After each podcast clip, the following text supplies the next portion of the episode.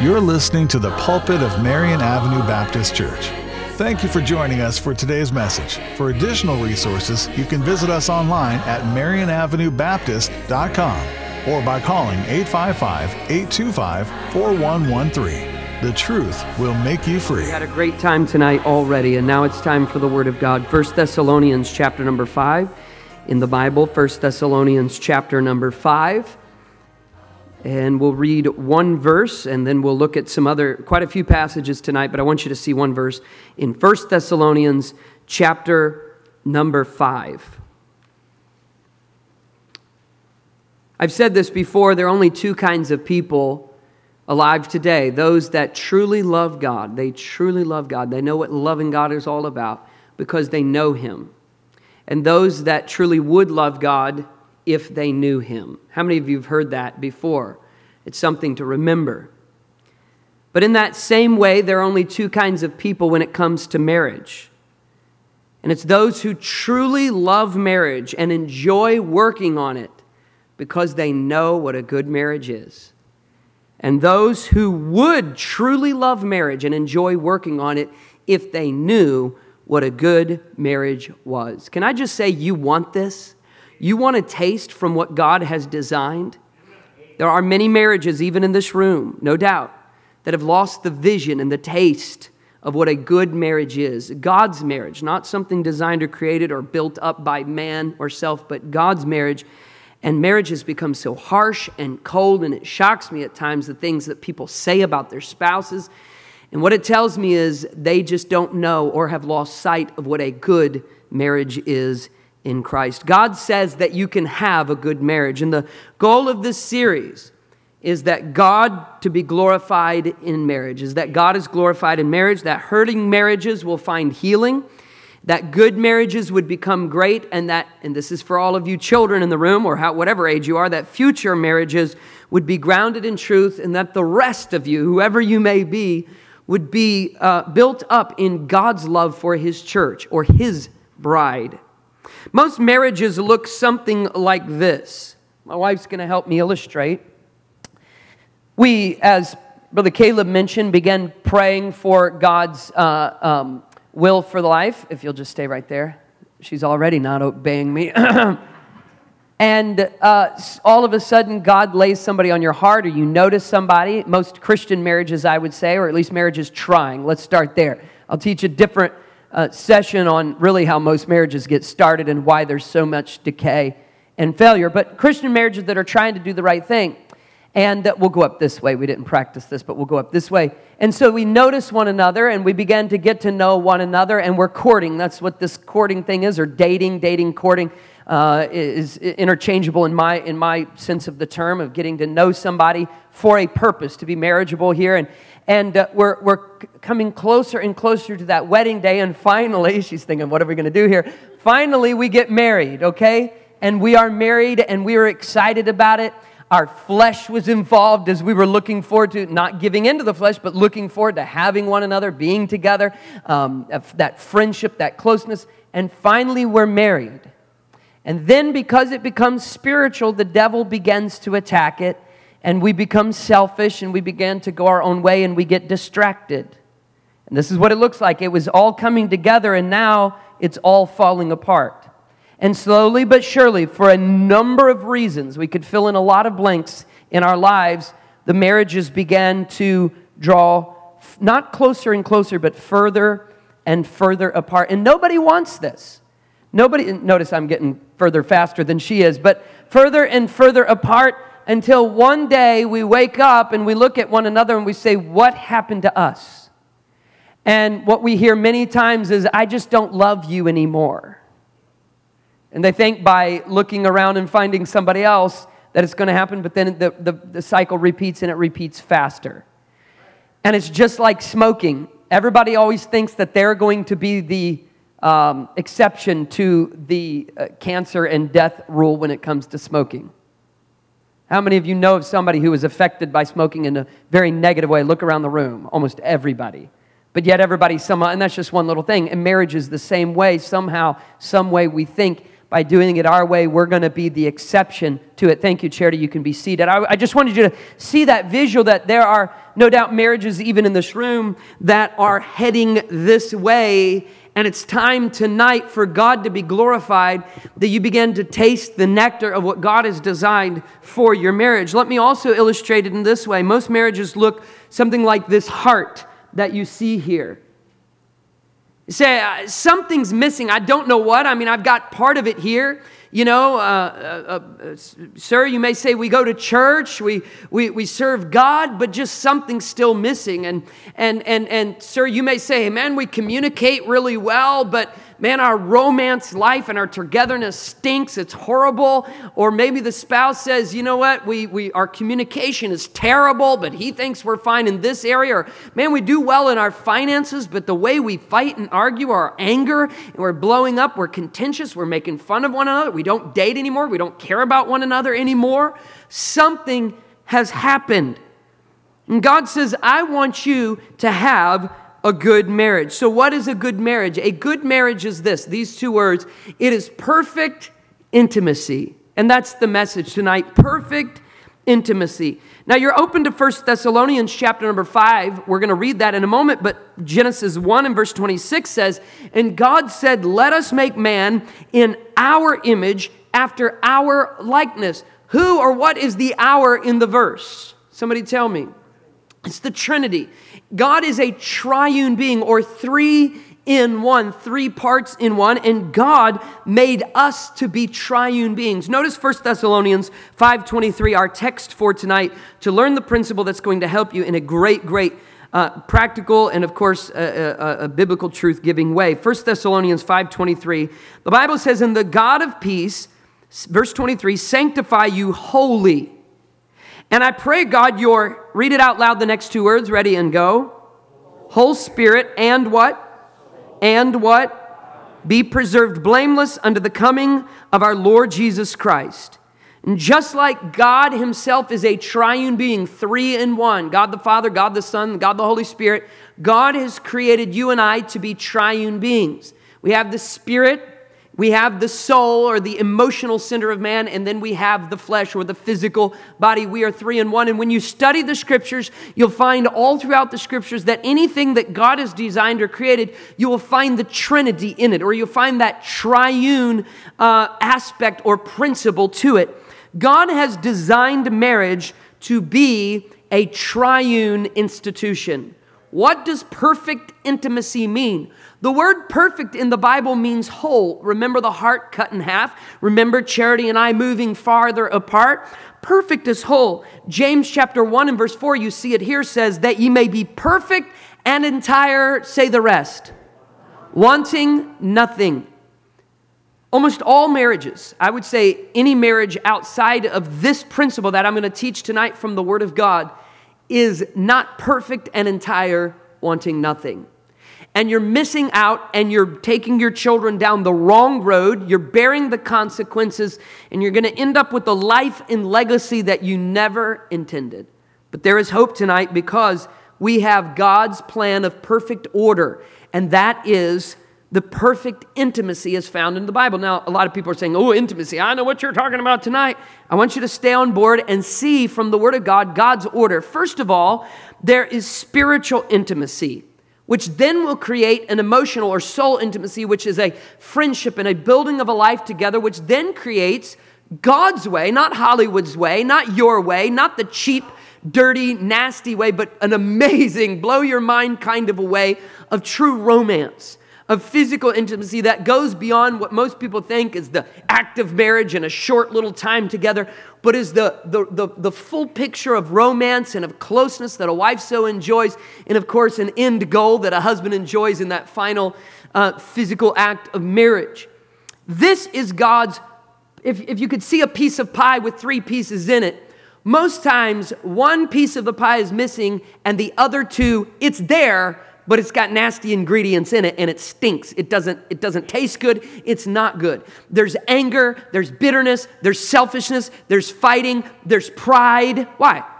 If it fell into that category, it's because the spiritual intimacy isn't right. Amen. There's selfishness when it comes to uh, uh, uh, physical intimacy. There's uh, uh, uh, baggage and brokenness. Why? Because the brokenness in the emotional or friendship intimacy is not complete and whole. Here's a key statement when personal, spiritual, emotional, and physical needs are unmet in marriage, or when we come to physical needs, we could make it even broader and say romantic needs.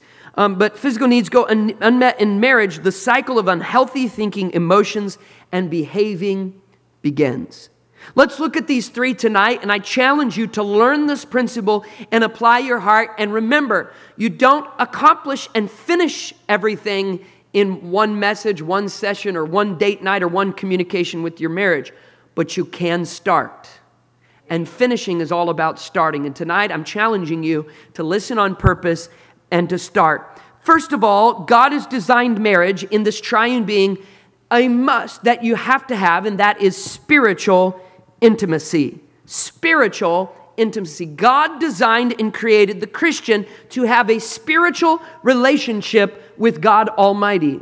Now, when we come to church, and I'm going to close tonight how you can apply this to home and church and the principles all taught throughout the scriptures and revolutionize your children, your home, not just your marriage, and then also your church and your, what you get out of this church um, community, this church gathering, this church service, what you're going to get out of it, you're going to see. When we come to church and home, when we talk about physical, we're talking about serving one another. We're talking about the works, the physical doing. Stay with me. So, when we come to spiritual intimacy, God created us to be spiritually intimate with Jesus Christ, walking with God, truly knowing Him, knowing the shepherd of the psalm and not just the psalm of the shepherd, knowing the God of the church and not just punching the church clock of God, not just knowing the Bible of God. Hey, I read it through in a year. I'm a good Christian. I believe the Bible, got it tucked my, my arm. But instead of that, knowing the God of the Bible, knowing the spirit of the letter and not just the letter of the spirit. Amen? Spiritual intimacy with God is knowing Him. And there is a lot of Christians that are working for Christ, but missing something. And it's empty. We're busy here and there. And soon they're gone. Brother Walker, you've seen it in ministry around the country. What happened to that pastor? Oh, there was a zeal for the house of God and a works high and above. But somewhere along the line, the spiritual intimacy of knowing Christ was gone. Now, that is applied in marriage. That if you do not have spiritual intimacy in marriage, your marriage, I don't care if you think you're the exception, your marriage is already on the rocks. What is spiritual intimacy? Well, you know, do I do I get up and preach a message to my family every day and what does this look like? How does it how does it look like? Well, let me just say very simply, You've heard this phrase before the marriage who prays together stays together, the family who prays together stays together. Did you know that's true? The Gallup poll says that you can do one thing to have a 99% chance of not getting a divorce. Let me give you the Gallup poll in 2017. Are you ready? This is a, a, a, a, a survey taken in 2017 i'll show it behind me. The divorce rate among couples who go to church regularly and this is just all churches you know just church in general doing a survey is one out of two the same as among unbelievers. And by the way it's even higher now because that's 50% now it's like 60 and 70% on the first marriage. And now it's 80 and 90 for the second and 90 and 95 for the third. When you read secular um, statistics it's always worse because they're trying to make it look better and so they'll say 60, but it's more like 60 and 70 for first and 80 and 90. Are you hearing that? Statistics. But now notice the couples, they just at, they did a survey. The divorce rate among couples who pray together daily is one out of 1,153. What this is proving is a spiritual intimacy. When a husband knows that his wife loves God, the source of love and the source of responsibility is not just to the wife with all of their faults, it is to the God that they love.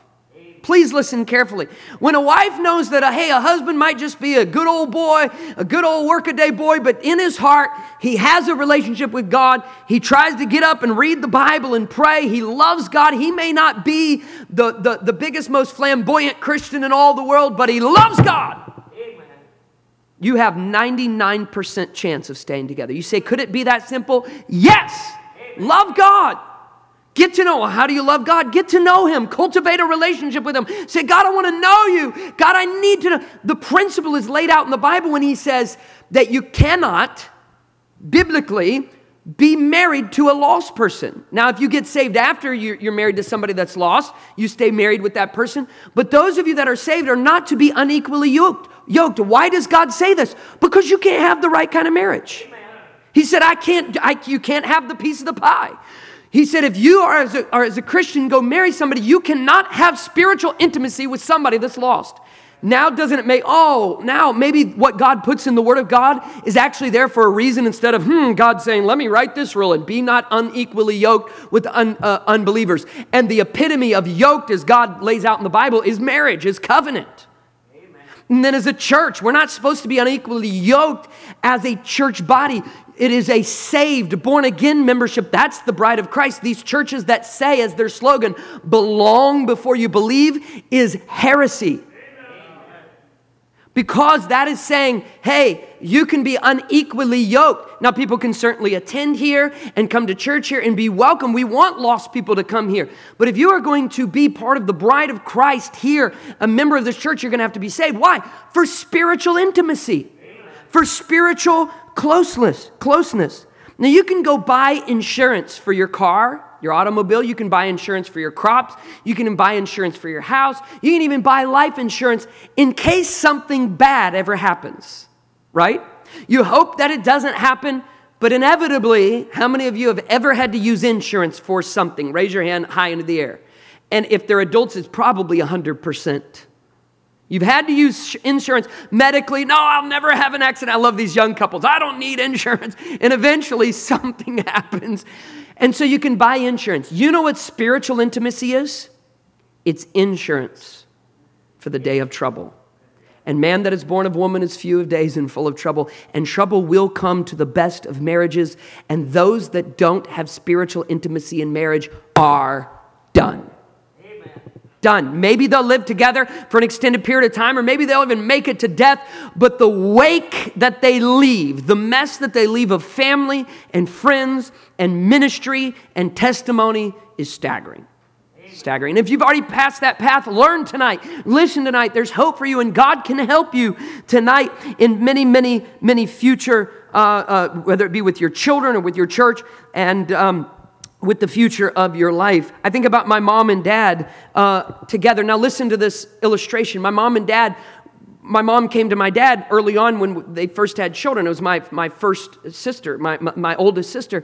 And uh, she was growing up and she showed some, some, some negative things. And my mom came to my dad and said, Larry, what do we do? What's wrong? And my dad says, You know what? We're just going to start praying together over that child because it's God. It's not us. It's not our methods. It's God. We're doing all we know to do. Let's begin to pray. And they began to pray for that child.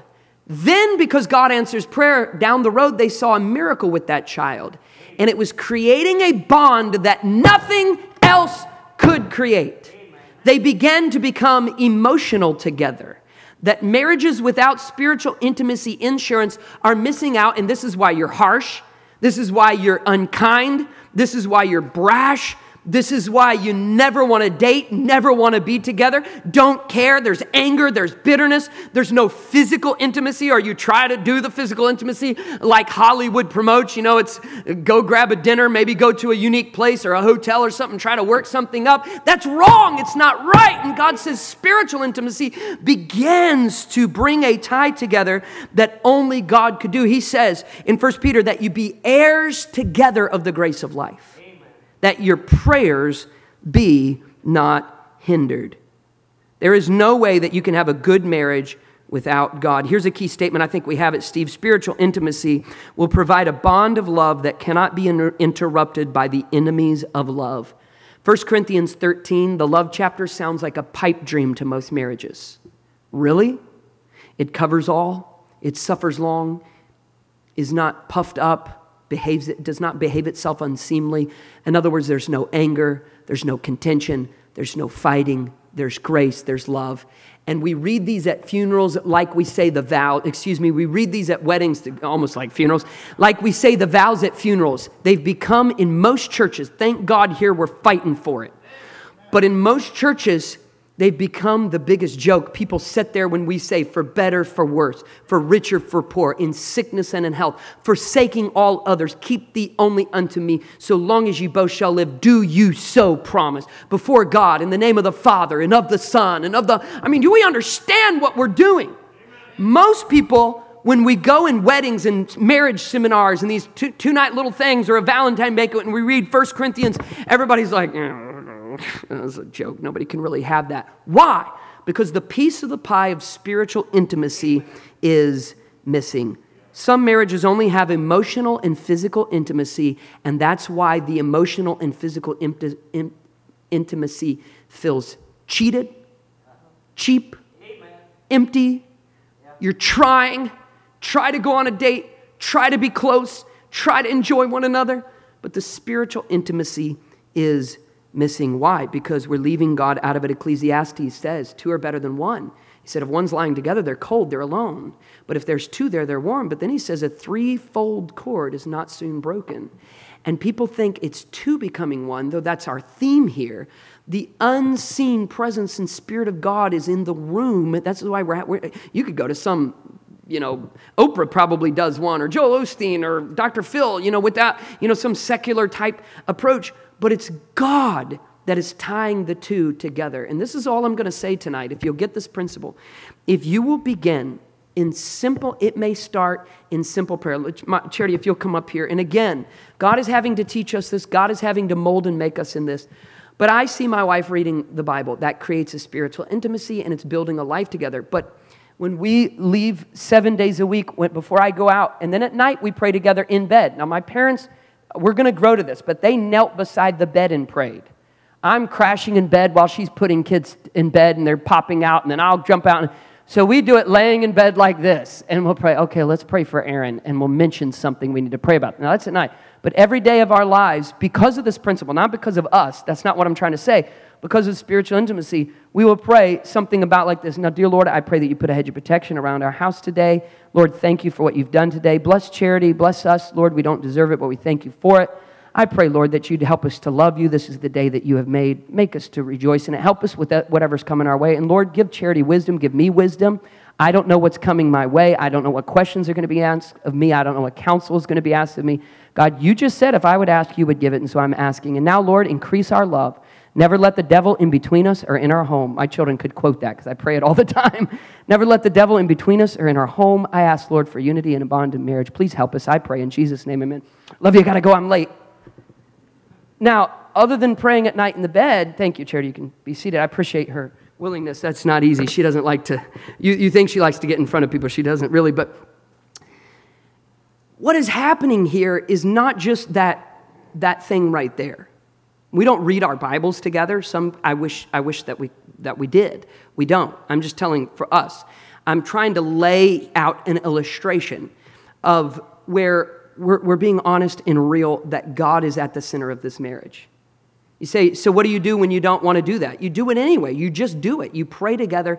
And there are marriages that are not kneeling beside the bed or praying in the bed or praying before in a character. Not a day is going to go by that you don't do it. And you're missing out on the piece of pie that's making everything else shallow and empty. You are the bus captain running yourself ragged, ready to burn out, saying, I just don't love it anymore. But it's that bus captain, Brother Dan, we've seen it in years past, who's not walking with God, loving God, seeing souls saved, seeing the big picture of it all. Everybody still awake tonight? Spiritual intimacy is a, a, a couple loving God. There's no else a way around it. If you want to be an ungodly, wicked, selfish person that just don't have time for God, you have time for everything else you have time for yourself, but you don't want to cultivate a relationship with God, then you just decide, okay, then we'll just settle for all the contention surrounding the act of marriage, surrounding communication, surrounding romance, surrounding our anger, surrounding our bitterness. But the more we go to God, the more we'll see those things become fulfilled. Husbands, love your wives. How? as Christ loved the church. The only way to do that is spiritual. If you're married to an unsaved person, pray that they get saved, love them unconditionally, and God will use that to create a bond, even though they're not saved a bond because you care for their soul and they'll see something has changed. You're praying for their soul, you're loving their soul, you're praying for them, for their spirit, that, that spirit that is dead in Christ uh, and, and needs to be saved. And so, if that's you, I'm sure that's fairly rare in this room, but it could be you. You begin to pray for them and God will do a great and mighty work. Now, that spiritual intimacy as we see God answer prayer and, and we're just broken before one another because you know what? We realize we are not, we're nothing. That's why people, it's awkward. I got a question. Why is it awkward to pray together, but yet you can sleep together? Why is that awkward? Somebody's like, it'd be awkward to, to pray with my wife tonight. And the same guy that would say that would be like, man, I sure hope my wife loves me tonight. You know why? Because when you got married, it moved from fleshly before to spiritual after. Commitment now is spiritual. Intimacy now is spiritual. I'll talk about that in a moment. Uh, uh, communication is spiritual. And when it's spiritual, it's something you have to do on purpose. So, spiritual intimacy is the first step. And if you're not doing it, I beg of you to go home tonight and begin to pray together. Pray about what? Just pray together and do it. Don't quit. Just pray together. If you're dating, pray together. I remember, and again, I hate giving personal. I, you know me. I try not to give about me illustrations, but sometimes uh, that's all that God brings to my mind. I remember on our honeymoon night, I at in Iowa City at the hotel in the honeymoon suite, I presented my wife with our first Bible together. It was our Bible. I presented it to her. I had something all typed out and printed in the front. And call me weird, I don't care. And I'm as red blooded as everybody else, but we and we had already hugged and kissed a whole bunch. We had to pull over in Mar Park before we got to Iowa City, hug and kiss. But uh, when we got to the hotel, I am telling you, we walked in and uh, I had candles and all kinds of stuff. We, I, I, haven't told this and I'm embarrassing my wife, but we, we, you got to have the uh, example here, illustration here. We went to the side of the bed and knelt and prayed and read some verses together about dedicating that marriage. And I didn't know, I, I didn't know that I would ever tell anybody that. If you think, oh yeah, you're just putting yourself on a pedestal, no. I had a mom and dad who, who gave an example, and her mom and dad of spiritual intimacy, and I saw that they had something, and I, I didn't want it to be cheap. I didn't want to build a foundation around lust and ah, I wanted to build a foundation around God's beauty and God's love and God's grace. And because of that, outflows then an emotional intimacy. And that's number two. You say, I got a spiritual intimacy. Why isn't the emotional intimacy coming? Because it's trying to come, it's trying, but you're going to have to focus on it. An emotional intimacy or soul intimacy, as you see it in the Word of God, your whole spirit, now your soul, and then, of course, your body. Your emotional intimacy is building a life together. Proverbs 5:18 says, "Let thy fountain be blessed and rejoice with the wife of thy youth." It didn't say the wife in thy youth, the wife of thy youth. How do you rejoice with the wife of your youth? By looking back and have built a life together. You've shared heartaches together and you didn't blame one another and walked away. Why? Because you bought spiritual intimacy insurance to say God's way is the best way. You're going through life changes together and, and, and, and, and midlife changes, ladies, and, and, and later on in life changes, men together. And you're navigating these courses together in love and a heart about the other and not about yourself. And you're building this life together because God has designed it. And we're made different and we're completely different. But we're going to build this life together and you become friends. And maybe I'll illustrate when we come down near the end. Uh, but you begin to pray together. And as you're praying together you begin to laugh together.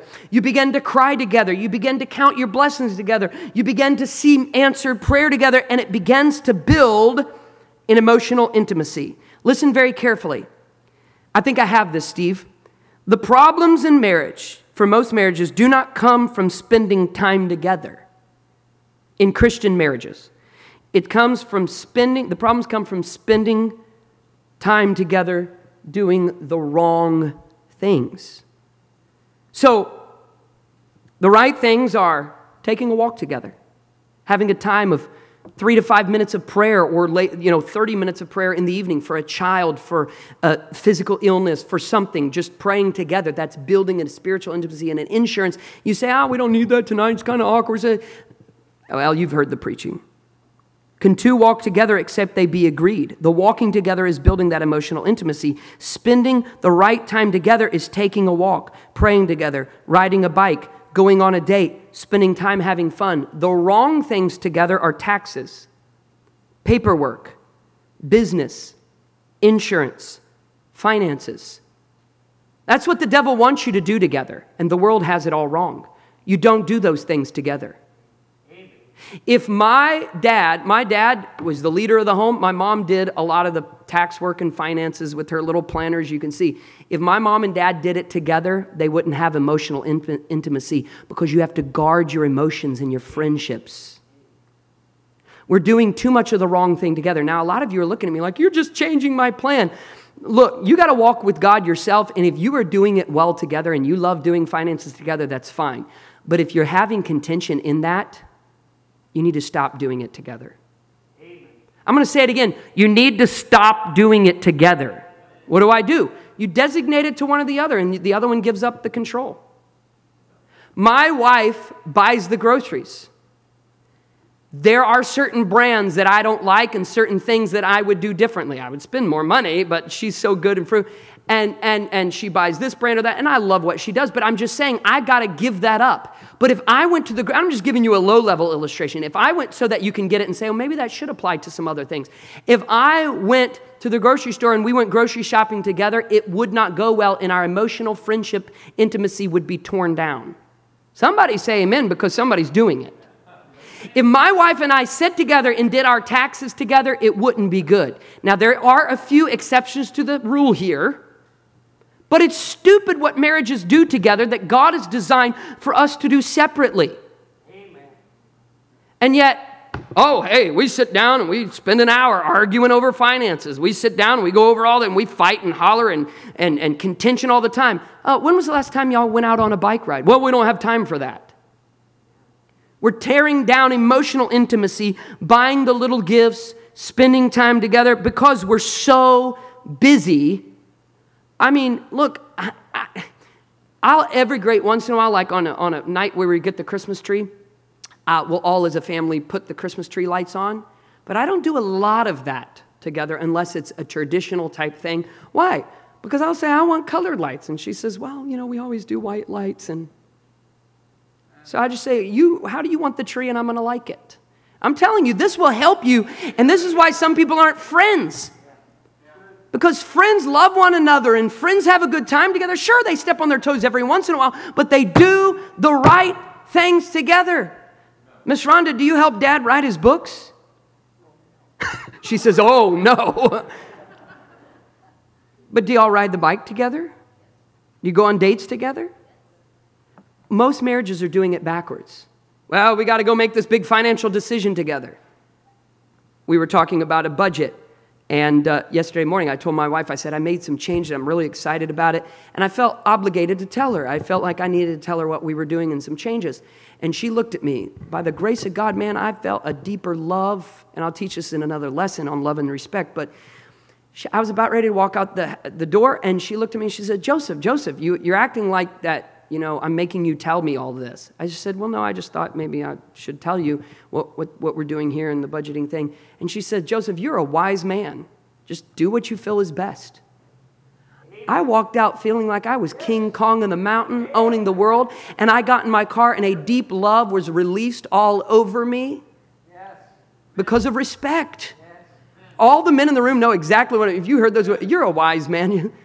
I can't. He'll blow it all. Well, it's a vicious side. We'll get into that in another message here. And I'm kind of rabbit trailing, trying, trying to stay on course with the time that I have here, but I'm talking about a friendship and a love. And guess what? I want to go tell her more about, hey, I want to tell you more about this budget. Oh, so much there, but we spend time doing the wrong things together. We need to guard the emotions of our lives. Guard the emotion of your husband, guard the emotion of your wife. Why? You're guarding a friendship. If brother, if I wanted, and I have one, I believe, a close relationship with brother Pete, and I wanted to be best friends with brother Pete, the desire of a man, meaning the desire of me is my kindness to him, that's friendship. and we're kind, like the same kind. We're loving one another, we're friendship. But if I didn't guard our relationship and I came in and I just kept bumping in the way with things, well, I didn't like how you did this and I didn't like how you did that and I didn't like how you did this, and, and we're constantly nitpicking, we're constantly contentious, and uh, we went into business together. This is why I'm always concerned. There's never a time that I am not concerned. There's never been a time that I'm not saying I'm against it, I don't run your lives. There are times I'm against it, but there's never been a time as a pastor that I haven't been concerned when church members go into business for one another and do business and hire one another. Again, sometimes it works great, and I've even eh, encouraged every in a rare case, I mean, hey, maybe this person or that. But it's very concerning. Why? Because you're doing this stuff together and you're breaking apart friendships. And I've seen people break apart their friendship with God and the local church that God has placed them in over something of lesser value like a work relationship, a financial loan, or something of that nature. There's a whole lot of truth there. If you'll dig it up, you'll take it home. And I'm not trying to come in and meddle in your home or your business. Some of you guys can, can handle certain things. I'm just telling you, I'm concerned. I'm always concerned and pray, oh Lord, please, because of that emotional friendship intimacy, laughing together, experiencing tragedies together, creating memories together, expressing lifelong dreams. If I were to ask, what's a good memory with you and your husband? Would you have to think, I don't know, we just work all the time. He's an idiot. I mean, well, he's not an We love him. another. This is just who we are. Or would it be, oh, we like to, and fill in the blank? And if you were to ask my wife and I, wouldn't be anything special. You know, I mean, we went on a date last night and I got a haircut. She went to Aldi's and then we went to a Pancheros type restaurant, Estella's Fresh Mex, for about you know, 30 minutes and drove back and got the kids, but it was the most wonderful. To, we were just being friends together, but it was a good memory, a good little run. And we walked outside and, and it just was nice and cool and walked outside of the restaurant to the car literally for about 60 seconds. And my wife says, Don't you just love this? What is the this? Just walking to the car. I mean, we had, we had a burrito together, you know, tacos El Pastor, woohoo, good stuff. Uh, but but it, it's building a life together. That's the emotional intimacy. And a woman has far more delicate emotions than a man. They're a weaker vessel. And a lot of times we're not building that life together and we're hurting the emotions. And then last but not least, the spiritual intimacy bleeds over into emotional intimacy or that soul intimacy. And this is all in the Word of God here as we see it, how God made us a triune being. We then see that physical intimacy. Genesis chapter 2 and verse 24 says, Therefore shall a man leave his father and his mother and shall cleave unto his wife, and they shall be one flesh. God created intimacy Hollywood didn't, the world didn't. God created that act of marriage, and it is a beautiful thing, and it's much bigger and much broader than what this old world and this quote adulterous generation has made it out to be. The word intimacy means closeness. And if you just study marriage, this is its most basic, most principal, highest form of marriage. Of course, the spiritual intimacy is there, but just like in the church, it says faith or spiritual intimacy without works, serving the Lord is dead. And there's a lot of Christians that sit at home, I love the Lord, I love the Lord, but they never win a soul, they never tell people about Jesus, they never serve, and it's just empty. So, what service or, or works part of Christianity after salvation, what serving God, doing, being doers and not just hearers, the, the works part, what works is to your spiritual intimacy, your walk with God, is the same thing as physical or romantic or active marriage is to spiritual intimacy to emotional soul intimacy. It makes it all come together. Physical intimacy is a bond for marriage designed by God. It is the most amazing, beautiful thing when understood biblically, but the world gets it so backwards because we live in an adulterous society and time. And joys can be equally reached for the wife as for the husband when there is a biblical intimacy, when, there, when it is done biblically.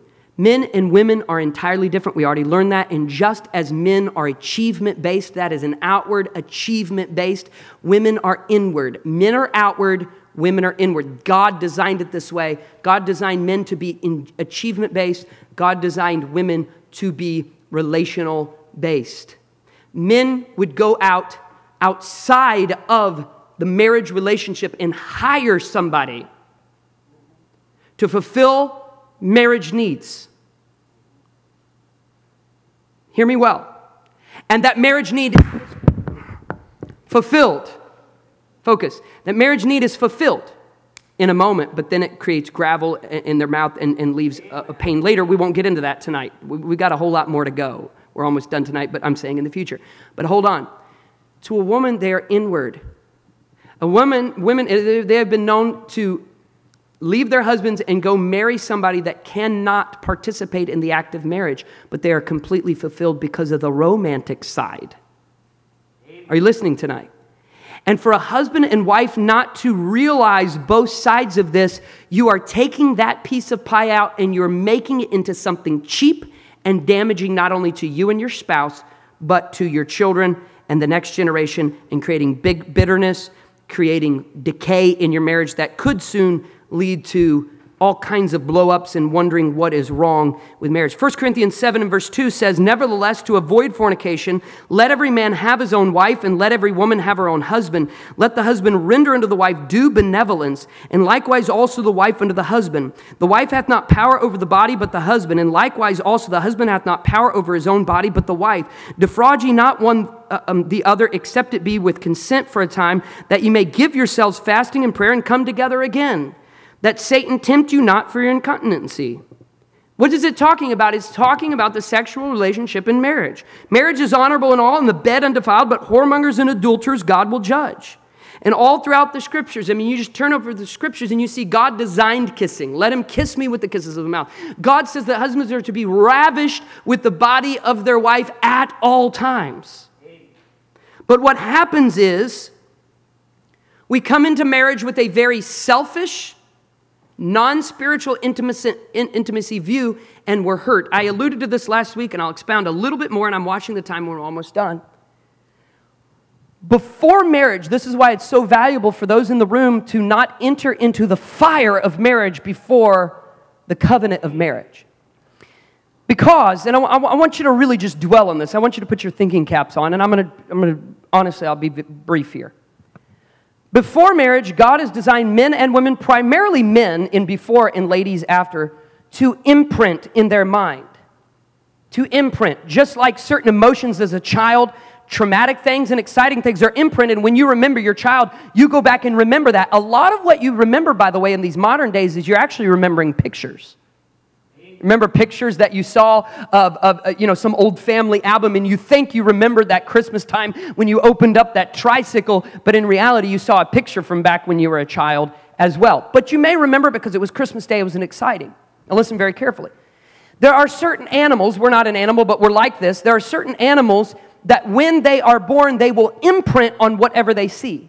And there are animal scientists that will dress up, even in birds and things, just to distract or confuse um, that they can't even see what this is, and they can't figure out what it is, and they will go in when they're taking care of these little birds. Fowl do this more than anything else. Um, and they will take care of these birds dressed up like some kind of big bird. Literally, you can look it up. Because if when these birds are hatched and they begin to grow, if they're always working with the human, they will imprint on the human being. And that's what they will equate to their caregiver or their caretaker, and they're training them to go out into their natural habitat. Everybody, so far, so good. God has designed and created.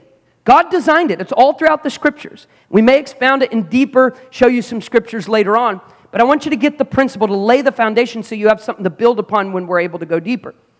God has designed the man to, when they enter into sexual relationship, when they enter into what should be the act of marriage, to imprint upon that. That's how God designed it the images of the mind. All, I, how many of you remember the entire study on images, just the word images? And I need to preach it again. I'm going to preach it again. There's several of you. Images, images, images. That's when God destroyed the earth with the flood. He said the imagination. That's, that's these images, that's the imprint, imprintation of the mind. So when a young man, whether it be pornography, whether it be uh, immorality of any kind, fornication, they imprint on that. So if it's before marriage, it does not matter what it is and how much they say they love the individual. It is 100% lust in 100% of the cases. So they imprint on lust and not relationship. They imprint upon sexual desire and not giving of oneself, which brings a more fulfilled uh, sexual desire. So there is an imprint. There are men who will come and say, you know, hey, I'm one of these weird men. I, I just don't have a desire to, I'm, I'm one of these guys, I, you know, I'm, I'm just, you know, I'm just not amped up about it. And I would say to that individual, and this, is, this happens, I would say to that individual, like ever? Oh, I mean, you know, if we go out to a nice restaurant or it's an anniversary or something, we go to a restaurant and then we go get a hotel or something, then yeah, that's great. You know why they're doing that? Because that's what was imprinted. Amen. Amen. Please get this. That's what was imprinted. They were in a bar before some of you got married. They're in a club. They're at a dinner, and that's how the world does it. You buy a nice meal. I'm trying to be as, as chaste here as I can, but still preach the Word of God because it has to be preached. And so it's imprinted on that. It's not a relational thing, it's a lust thing. And the imprintations of digital, whether it be paper for you, for old school people or digital for this new generation, it's an imprintation of something that is empty and lustful. Amen. Now, we're standing back here, and Larry Brown has his hand on my shoulder, and he says, Son, I, am, I remember this day. I am so excited for you. I am so excited. This is, a, this is a great day. Let's pray together. We're kneeling, those of you that have been to marriage renewal uh, rehearsals, we kneel and pray with mom and dad. Everybody's clapping. Then we come walking out. The bride and the groom come walking out. And they're standing there, and here comes the bride down the aisle, and everybody knows we're getting married, we're going on a honeymoon, we're husband and wife, and they're all applauding it. They're all for it. It's beautiful, it's amazing, and everybody's for it, and you're imprinting and imprinting and imprinting. Then you, you, you go get in that rental car, you go get in your car, and you go off to some honeymoon somewhere, and you go to that honeymoon night, and this is what, this is what you've been waiting for for 18 years or 25 years. And you go, and now instead of imprinting upon lust, that will leave you empty for the rest of marriage, you've now imprinted on relationship. Let me just put it very rawly. Ready? Instead of imprinting on lust, you're imprinting on the girl. Which do you want to imprint on? And this is why many marriages tonight need to say, God, let's start doing it your, way and let me start reworking my mind and the imprintations that constantly flash back up into my mind, into my mind, into my mind. I've heard of married Christian married couples that have begun to look at things of, of other people in marriage in an awful, wicked, uh, nakedness is nakedness outside of marriage. I don't care in what realm. You know why they're doing that? Because they imprinted on that wrongly. Young people, I beg of you to wait. You don't realize what you're doing. You're imprinting wrong. Ladies are foolish to give themselves before marriage to somebody. Just stupid, dumb. And I love you. I'm, I'm, I'm your friend by preaching this because you're allowing him to imprint on you. Amen. Now, before marriage, a woman does not imprint with the lust or the physical picture just like an animal will imprint, and that's what they get out of it. And by the way, I'm telling you all this because it can be reworked. There is hope. There is hope. You start backing up with the spiritual intimacy, you'll see all this get reworked, and you'll, you won't be imprinted on that one night stand mentality. Now, to a lady, there are a lot of ladies that can enjoy the act of marriage, but they don't have a desire going into it. But they can enjoy it. Why? Because the imprintation is what happens afterwards the closeness, the hugging, the, um, the, the friendship together, the closeness that happens together. But before marriage, listen carefully. Before marriage, when people so foolishly just will not listen to God and God's preaching, and oh, it doesn't matter if you have immorality before marriage, come on, everybody does it. And watch this. A woman will enter into this relationship to get a man to love her, to oh, he's impressed with me, he loves me, and that's a natural draw to a lady. Like, wow, he, like, I could have the power over him to, to, to, to, to, to bring him to this, and this is amazing. But there's no imprintation yet. There's an enjoyment, there's, you know, uh, an excitement, a deceitfulness to this before marriage, and, and so they enter into that. But their imprintation happens the moment that it's over. Imprint, imprint, imprint, because God designed it. By the way, I've studied this and I can't bring it to you because I feel like I'm, I'm, I'm right up to that line that I should go. Um, but, but let me allude to what I've studied that I can't go over is God has designed certain things to physically happen, like chemicals and, and things to actually happen in these certain moments before and after that causes imprint, imprint, imprinting. And so, as soon as this fornication is over, uh, God has designed, I don't care who you are, saved, lost, imprint, imprint, imprint, imprint, imprint, imprint. And before marriage, they're imprinting, but there's nothing there. So after marriage to a man, we're recapping, they've imprinted lust. And so it's animalistic in a sense, it's a transaction. It isn't starting with the desire, trying to create an emotional desire with your wife long before that time comes, creating that desire, spiritual intimacy, building a life together, and to where it just is, is just out of the overflow and a joy and a laughter and, a, and, a, and an incredible thing. That's for a man. But for a woman after marriage, watch this. When they come to intimacy, there's nothing there.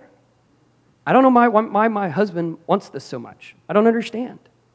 There's, there's nothing there. Why? Because they were imprinted on that. There's nothing. I mean, it's just, okay, all right, let's, let's, you know, this is what married couples do because they imprinted wrong. God says, wait until you are married. I beg of you, young people, you're messing yourself up. Work hard at it, and it will be one of the toughest things that you do.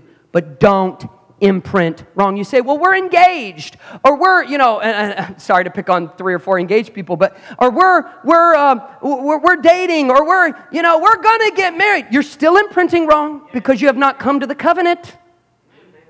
And marriage after marriage after marriage after marriage after marriage has walked into the office of his office, of my office, and many preachers often say, hey, you know, nobody knew, but two weeks before we got married, you know, we, we did this, that, or the other. And you know what? We now are wise enough to realize we really messed up.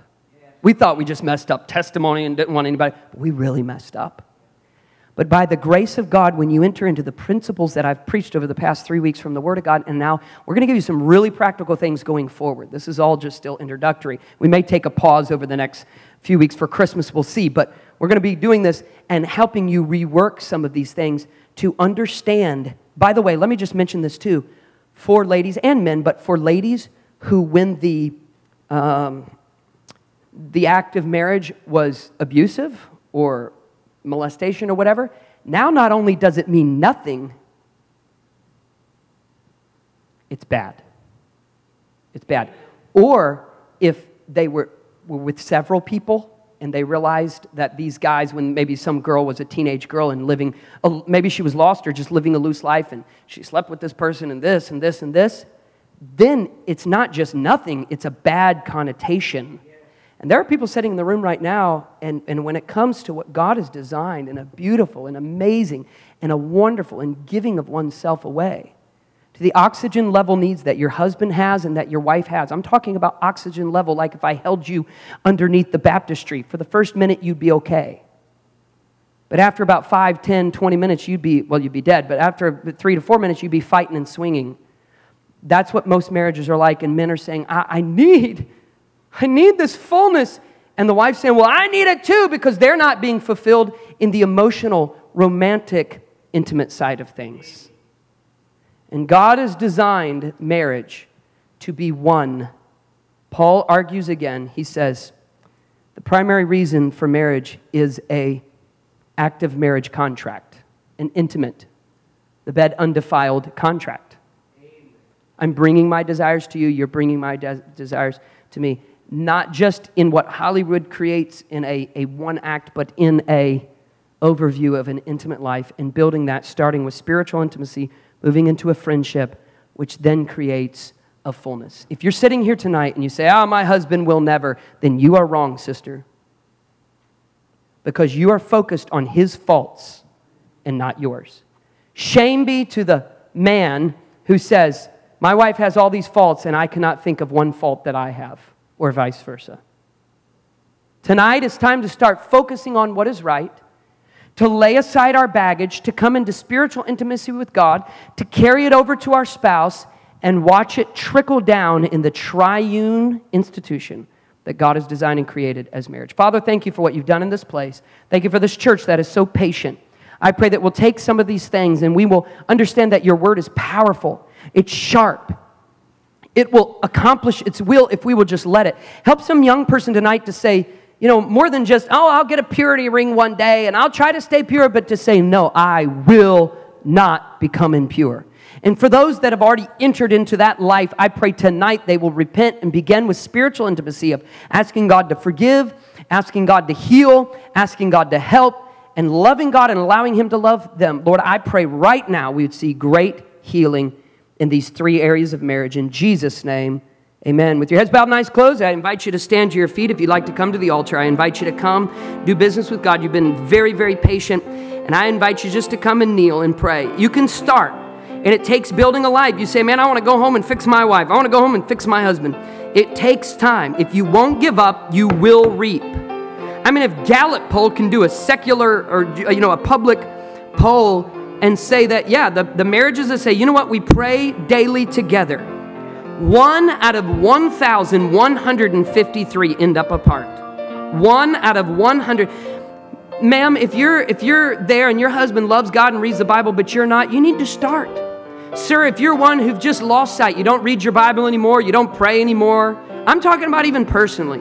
You don't ever share a, you know, hey, I read Proverbs this morning. You know, I got something out of that. That was that was pretty good. Oh, that will do more for your wife.